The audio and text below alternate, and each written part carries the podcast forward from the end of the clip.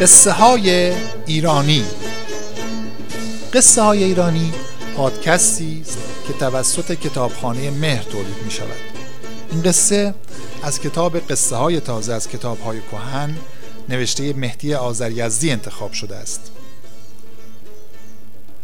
ما پوستین رو ول کردیم. پوستین ما رو ول نمی‌کنه. این مسئله وقتی میارن که کسی به امید یه سودی یا ثوابی تو کاری دخالت می‌کنه و در اون کار گرفتار میشه. مثلا وقتی میون دو نفر اختلاف پیدا شده و هر دو برای به کرسی نشوندن حرف خودشون اصرار داشته باشن. اما کسی یکی از اونها رو نصیحت می‌کنه که از گفتگو چشپوشی کنن و از خیر این کار بگذرن. اونم برای دفاع از خودش میگه ما پوستین رو ول کردیم. پوستین ما رو ول نمی‌کنه. هر وقت کسی در حق کسی یه ظلمی کرده باشه و مظلوم اعتراض کنه و ظالم بر پررویی و لجبازی خودش بیافزاید. اون وقت طرف میگه وضع ما رو نگاه کن. اگرم ما پوستین رو ول کنیم پوستین ما رو ول نمی‌کنه. به جای کلمه پوستین گاهی انبونه یا خیک پنی یا خیک شیره هم گفته میشه. چون داستان رو تو شهرها به صورتهای گوناگون نقل می‌کنن. اما داستانش چیه؟ یه روز یه شخص بینوایی لباسش کم بود و توی بارون خیس شده بود. از سرما به خودش میلرزید و از نداشتن لباس ناراحت بود. در همون موقع یه سیلابی از کوهستان جاری شد و از رودخونه میگذشت که چیزی مانند پوستین روی آب می‌رفت. یکی به اون مرد گفت اونجا رو نگاه کن. روی سیلاب خیک پنیری روغنی شیرهی چیزیه که سیل آورده.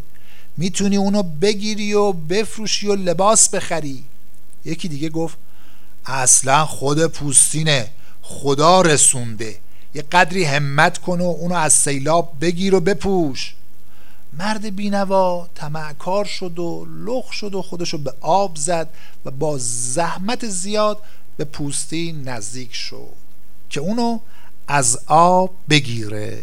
اما اون که سیل آورده بود نه پوستین بود و نه خیک روغن بلکه یه خرس زنده بود که تو سیلاب غرق شده بود و توی آب دست و پا می‌زد.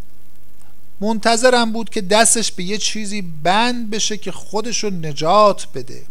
همین که اون مرد نزدیک شد و برای گرفتن پوستین دست دراز کرد خرس برای نجات خودش به دست و پای اون مرد چسبید و مرد بیچاره هر چی تلاش کرد از اون کنار بکشه ممکن نمی‌شد.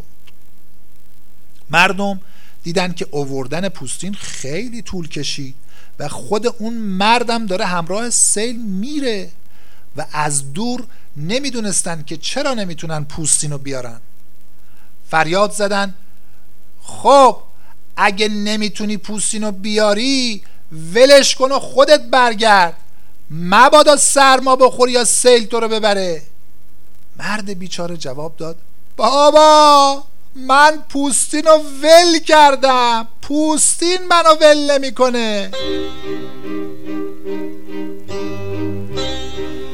این پادکست رو من ابوالفضل نجاری به همراه محسن سعادت تهیه کردیم.